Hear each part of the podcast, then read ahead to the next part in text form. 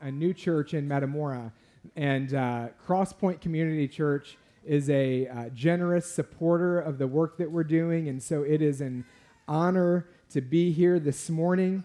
Um, want to give a shout out. Audrey Cam is here. Her husband, Andrew, is busy with uh, Metamora Baseball League supervising uh, this morning. But, but Andrew and Audrey are, are members here at Crosspoint, and, uh, and Crosspoint sending them to, to help us plant in Metamora as well. So, very uh, honored and grateful to be here today. Uh, and just uh, another quick, quick deal today is actually today at 4 o'clock is uh, the first launch team meeting for our new church plant. So, today is a big day.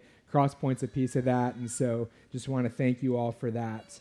Uh, our text this morning, which was read earlier, is out of Luke chapter 10, and it addresses a question that many of us wrestle with, whether we're Christians or we're not yet Christians. It's, it's the question of whether or not our life will, can, can really make a difference. Can I really make a difference? We see people hurting in our lives, we see people struggling, we see uh, confusion and conflict. We see people lost and vulnerable, and we wonder is there anything that I can actually do about uh, the brokenness and confusion and lostness and conflict and hurt? Or is it just so hopeless that I should just resign to the belief that this is just the way it is and that I need to just get used to it? It's easy to believe that the problems in this world are so big and that people's struggles are, are so much that there's nothing I can do about it. But in Luke chapter 10, Jesus gives us a vision for the kind of difference that your life can make, that my life can make. See, what may look hopeless to us actually looks like a harvest field to Jesus. As Christians, we don't believe that the world is hopeless and that things just are the way they are and there's nothing we can do about it. We don't believe that the problems of this world are just too much we don't believe that people's struggles are hopeless. No, on the contrary, we believe that God's come to us in Jesus Christ. We believe that through Jesus, God is reconciling all things to himself. We as Christians have a great hope for the world. We actually believe that, that the world isn't going to hell, but rather heaven is, is coming to earth. That's what our vision for the world is, is that one day heaven will come to earth. And see, in, in Luke chapter 10, Jesus gives us his vision for the world. I pray that we get it. I pray that we get Jesus' vision. Jesus sees the world as a plentiful harvest field. I probably don't need to tell you here at Crosspoint Church, surrounded by cornfields, but, but for Jesus to say the harvest is plentiful, but the laborers are few, Jesus is saying that the crops are ripe that, it was a good year. It's a good year. It's time to celebrate. There, there's reason for great hope, there's reason for great rejoicing. The crops are here and they're ready to be gathered in. But there, there's a problem, though, that Jesus points out. He says, More laborers are needed. The harvest is so great that we don't have enough laborers for it. Harvest season's a lot of work, and Jesus says the harvest field of the world is so great that many more laborers are needed. Oftentimes, I hear Christians, and I even think to myself about how the problem of a perceived uh, lack of people coming to Christ or uh, perceived lack of the kingdom of God expanding and advancing is with them. The problem is with them. People just don't care. People don't want to hear the gospel. People aren't open to the gospel. The problem is with the harvest. It's a bad harvest. There's no harvest to gather in. And there's truth to that. I've shared the gospel with lots and lots of people who were uninterested. Uh, I myself, uh, for 22 years of my life, was uninterested in the gospel. All right? Uh, I was indifferent, I was apathetic. And so there's truth to that. But, but in this text, Jesus says that the need or lack isn't with the harvest, the need or the lack is with the laborers. The, the harvest is plentiful, the harvest isn't the problem. The laborers are, are, are, are, the issue. The laborers are too few. I came face to face with this need for more laborers back in 2021, right, uh, right in the back of this room.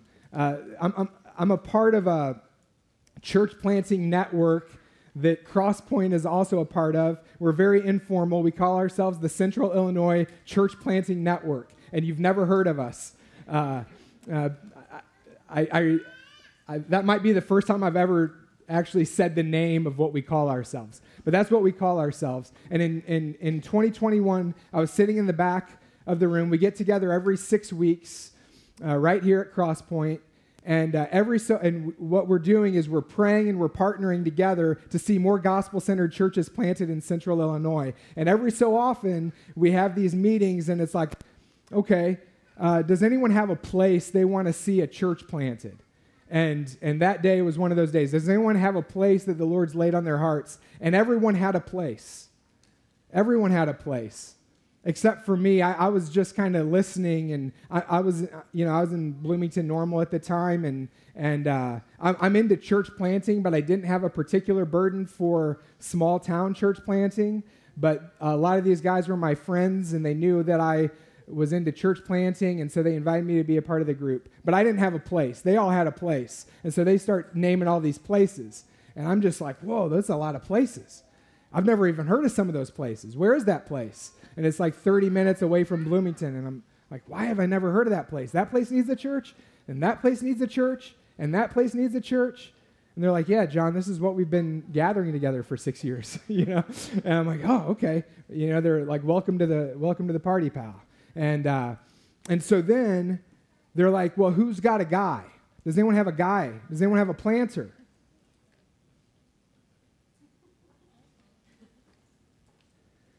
And so we just, I mean, it was like this, right? No one had a guy.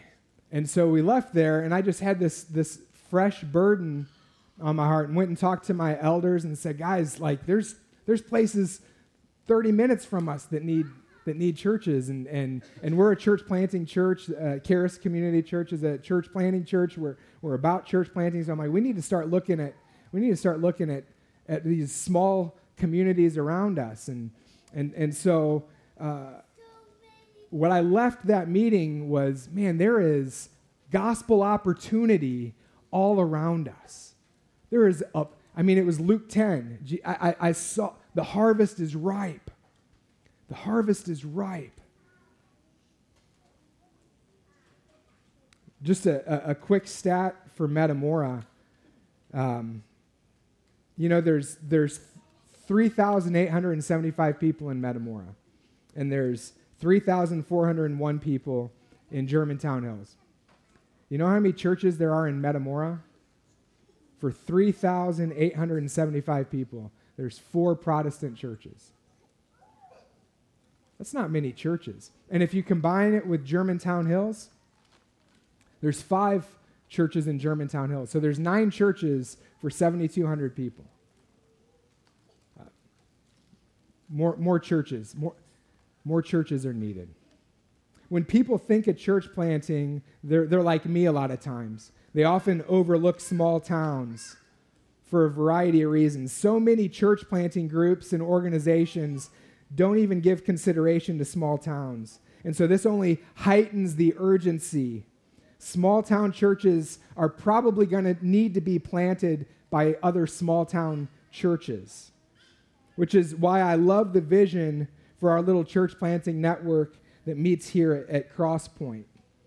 In 2016, I don't even know if you guys knew that, I, I don't know how, how, how much uh, Pastor Dave shares, but in 2016, our group met here for the first time. Actually, we met in Gridley the first time uh, that we got together at, at Christ Community Church. But we, we met together in 2016, and it was one of those who, who's, got a, who's got a place that the Lord's laid on their heart. And everyone had places. Who's got a guy? No one's got guys. And it's like, all right, what do we do? We pray. Let's just let's just get together every six weeks and pray to the Lord of the harvest to send laborers.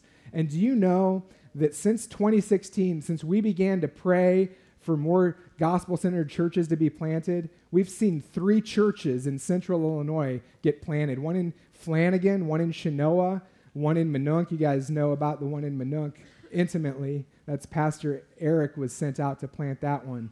And so we'll be the fourth church since 2016, since we started praying to the Lord of the harvest to send out laborers. We'll be the fourth church uh, that's planted in central Illinois. That's amazing. Somebody should just be like, man, that's awesome. that's, and what I love about that group is all we did was pray.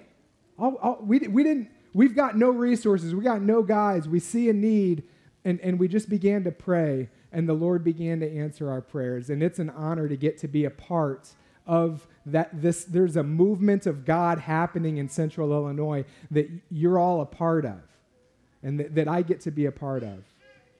Church planting, though, isn't the only way to labor and to make a difference for the kingdom of God. There's an urgent need. There's an urgent need for parents who know Jesus to disciple their kids and teach their kids how to pray and teach their kids how to read the scriptures. There's an urgent need for Christians to know their neighbors and to pray for their neighbors and to be hospitable to their neighbors and to share the gospel and the hope of Jesus with them. There's an urgent need for Christians to labor for the sake of Jesus in all the different spheres of life. Uh, uh, pastor and author Aaron Morrow, in his book Small Town Mission, he said this Small towns are in desperate need of missionaries. Say it again. Small towns are in desperate need of missionaries. When I say missionaries, I'm not referring to the pastor of your church or people who suffer for Jesus by building huts and preaching to native islanders. No, I'm referring to regular people. Small towns desperately need normal, everyday people like farmers, factory workers, teachers, secretaries, and small business owners who think and act like missionaries to reach their friends, their neighbors, their coworkers, and extended families for Christ. See, Jesus said, the harvest is plentiful, and nobody knows the harvest better than Jesus because Jesus is the Lord of the harvest. I'm not the Lord of the harvest. I don't make judgments on the harvest. Neither do you. Do you know who judges whether it's a good harvest or not? The, the one who's the Lord of the harvest. And the Lord of the harvest said it's plentiful. There's opportunity. Let, let, let's pray for laborers. And so, and so the Lord laid this burden on my heart to maybe, maybe the Lord's calling me to plant again, right? I, I, I planted uh, Charis when I was 30. Now I'm, at that time I was 45. I'm like, man, planting seems like a young man's game. Am I too old? and, uh, and just began to think through logistically what that might look like, talk to my wife. Uh, we began to pray about it and think through this and, uh, and, and we came to the conclusion that, yeah, the Lord's calling us to plant again, but, but where? Where should we plant? There's, there's a lot of these little towns. Everyone's got a place. Where, where, what, what, what town should we plant in? And so we began to think, okay, who do we know? Who do we know where? Do we know anybody? And, uh, and I'd known Andrew Cam for uh, over a decade, and I knew Andrew was in Metamora. And so I, I said, man, I'm, I'm going to grab lunch with Andrew.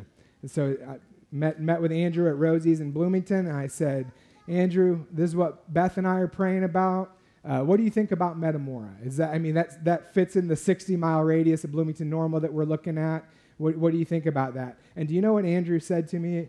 He said, John, Audrey and I, Audrey's his wife, we've been praying for three years for a, the Lord to send a church planter to Metamora. You know what they've been doing? Luke 10. They'd been praying to the Lord of the harvest to send, to send laborers. And, and the Lord answered their prayer. And, and in fact, Andrew told me that day, he said, um, Andrew and Audrey had been members at a church in Peoria, and Andrew had been an elder there. And he said, John, last week, Audrey and I resigned our membership at the church in Peoria. I, I, stepped down as an elder because I can't be pastoring people in Peoria and be on mission in Metamora at the same time.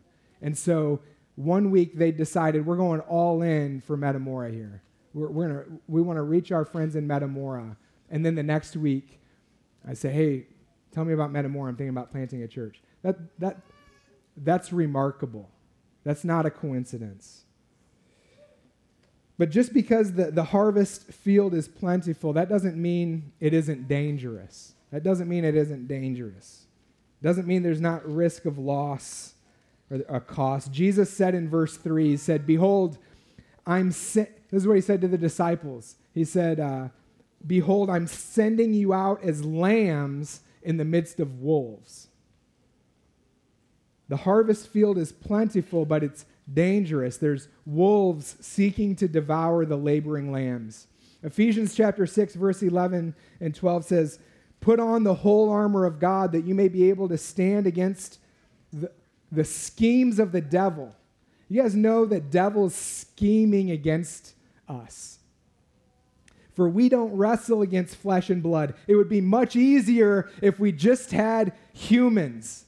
If, if, if flesh and blood was our enemy, that would be much easier. That's not. That's not the case. We wrestle against the rulers, against the authorities, against the cosmic powers over this present darkness, against the spiritual forces of evil in the heavenly places. So there's spiritual forces of darkness at work seeking to deceive and to discourage those who are sent out by Jesus into the harvest field. They deceive us into believing wrong things about God, about ourselves, and about other people, which in turn discourage us from laboring for the sake of Christ. Two main ways the powers and principalities deceive and discourage you and I is through A, the fear of man, and B, the fear of failure. The fear of man and fear of failure are powerful in our lives. Fear of man's when we imagine people being bigger than what they really are, and God being smaller and less powerful than what he really is. And so we make people really big and we make God smaller. And we start feeling, uh, fearing man more than we fear God. We, we say and do things for the sake of making people accept us rather than saying and doing things for the sake of Jesus. Way too often, I care more about people respecting me and esteeming me and accepting me than I do about whether or not they know Jesus and whether Jesus wants me to be a part of them getting to know him. Fear of man discourages us from laboring in God's harvest field. And one of the other main ways that we're deceived and discouraged is through the fear of failure. We fear that if we attempt something for the sake of Jesus, that we'll fail, that we'll do it wrong, that we'll end up messing it up and, and we'll look foolish, which then plays into our fear of man. The fear of man, the fear of failure and rejection are powerful things that Satan and the powers of darkness play to in order to deceive and discourage us from laboring for God, to make us think that the risk of failure, of being rejected, or looking foolish is not worth the reward of obedience to Jesus and helping people to know Him. Listen, whenever we, we set out to labor for the sake of Christ, whenever you, you, you get a vision, uh, uh when, you, when you get Jesus' vision that there's gospel opportunity for you and you begin to pray towards that and you begin to move towards that, our great em- enemy is there waiting for us to deceive and discourage. Jesus is sending us out as lambs among, lo- uh, among wolves. Lambs among wolves. Lamb or wolf, that doesn't sound like a fair fight. Like, how in the world could Jesus send us out as lambs among wolves?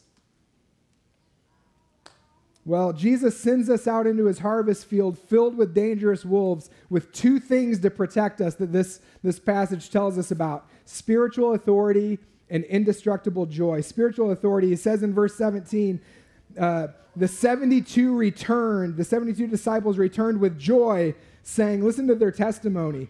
Lord, even the demons are subject to us in your name. And he said to them, Jesus said, I saw Satan fall like lightning from heaven. Behold, I've given you authority to tread on serpents and scorpions and over all the power of the enemy, and nothing shall hurt you. So you can imagine how these 72 went out as lambs in the midst of wolves, not sure how this is going to turn out, but they trusted Jesus and did what he commanded them, and they did it. They, they, they did it. They witnessed the kingdom of God pushing back the kingdom of darkness through their words and works. Jesus had given them authority and protection from the evil one.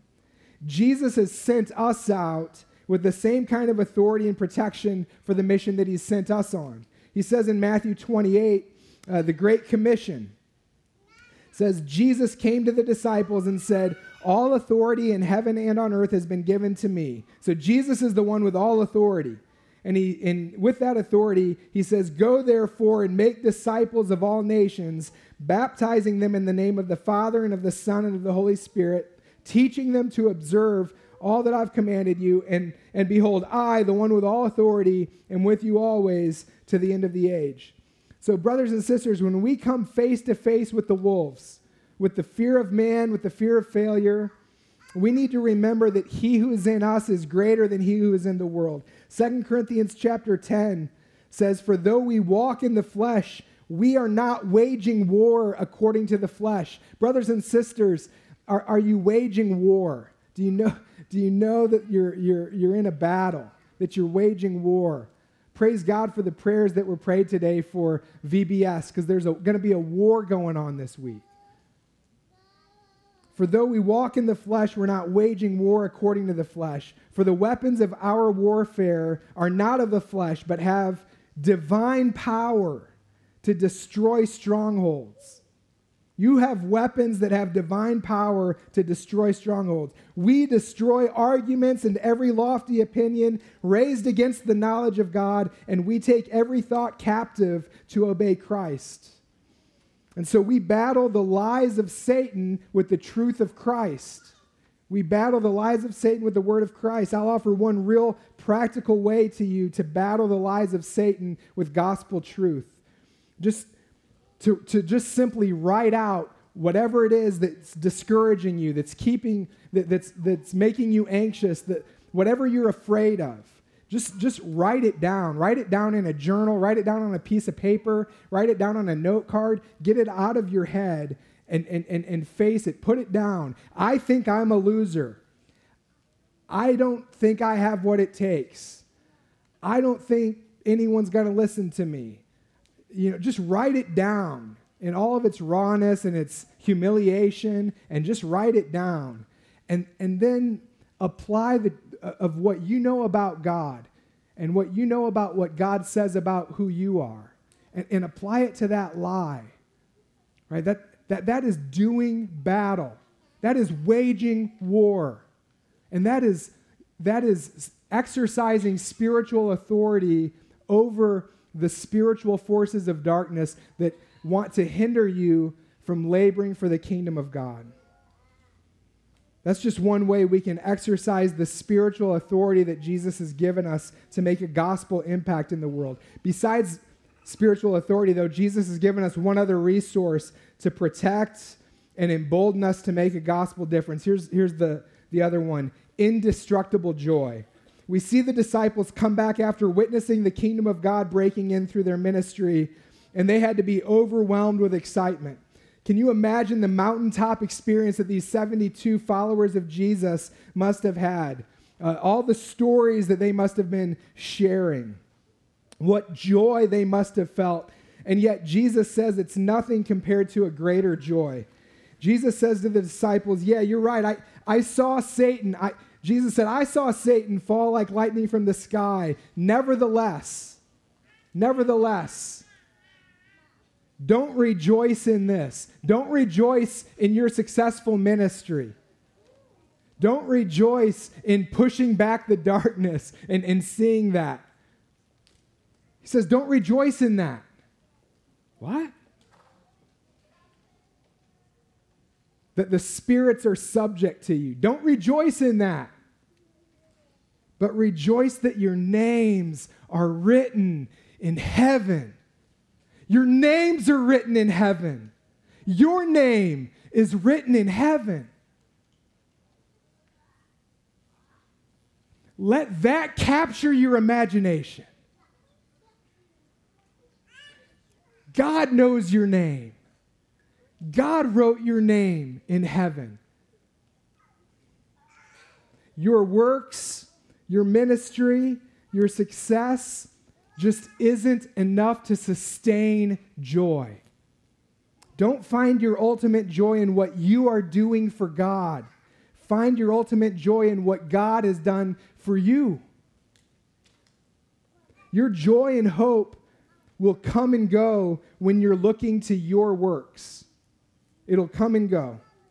You'll feel depressed and anxious and condemned as often as you feel joyful and hopeful when you're looking to what you're doing. Amen? I know that.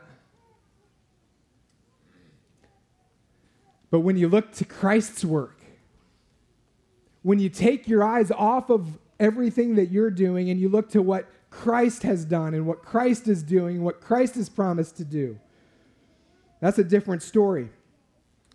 Christ's work of living a perfectly righteous life, dying a sacrificial death, being raised up in power from the grave, making you forever a part of God's family, forever forgiven, forever righteous, forever loved by God, forever saved, forever blessed, forever accepted. You are going to inherit a kingdom that will never be shaken, where you will reign with Christ. You will reign with Christ one day. Through all of, guys, we're all in for some failures. We're all in for things not going the way that we wanted them to go. Nevertheless, you're going to reign with Christ one day. Things aren't going to turn out the way you hoped you're going to reign with Christ one day. Man, you're going to mess up. You're going to mess up. You're going to reign with Christ one day. What do you have to be afraid of? You're going to reign with Christ one day. Find your. Jesus says, don't rejoice in a good day. You're going to have those too. Things are going to turn out way better than you ever, ever thought they, they would. Jesus says, man, that, that, that, that's a little taste. That's a little taste of what's coming. Rejoice in what's coming.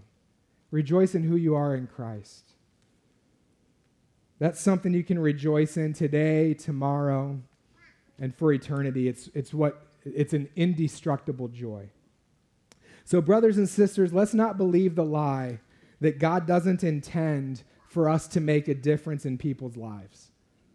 Let's, let's believe that there's a harvest field in Eureka, that there's a harvest field in Metamora, that there's a harvest field in Central Illinois, that there's a harvest field in the world. And let's pray that the Lord would open our eyes to see opportunities before us to make a gospel impact in people's lives. And let's pray to the Lord to send more and more people to join us in making a gospel impact. And lastly, I just I want to ask you, do you know the indestructible joy of Jesus? Do you is your joy eternally secure? Or, or is your joy fragile? Jesus, I want you to know Jesus isn't just for Eureka. He's not just for Metamora. He's not just for other people. Jesus is for you specifically. Jesus is for you. God loved you, and Jesus laid his life down for you that you might have indestructible joy. Let's pray. Father, thank you for this word to us. God, I pray for my friends that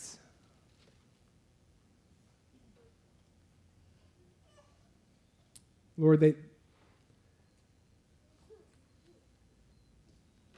all they've got is is is their own their own life to try to find their joy in. And they're looking to their life and their joy ebbs and flows.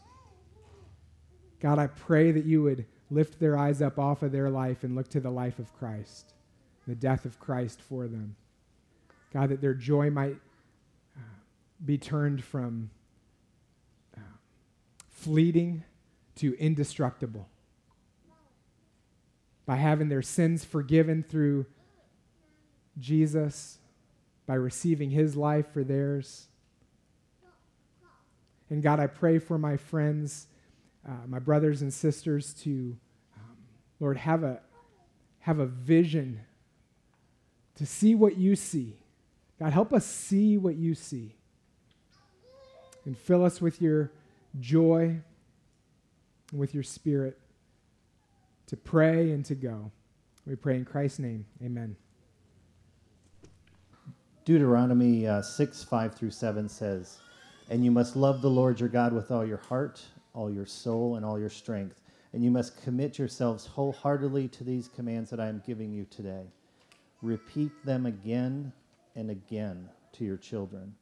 Talk to them about talk to them when you are at home and when you are on the road, when you are going to bed and when, when you are going, getting up. Father, that is our prayer today. That is our prayer this week. Uh, Lord, enable us to uh, talk about you, to spread the gospel to all the children this week. I pray that you will um, give us joy as we do that. I pray that we will walk in the Spirit um, as, as we learn today about um, spiritual warfare is real. And Lord, I pray that, that we will put on the armor of God and we will walk in the Spirit. And I pray for your spiritual protection over uh, the church and the families and the children this week. And I just pray that you will be um, just be active this week. Uh, thank you for today, Lord. Thank you for your words, your message. Um, and I pray that you bless everyone as they leave here today. I pray these things in Jesus' name. Amen.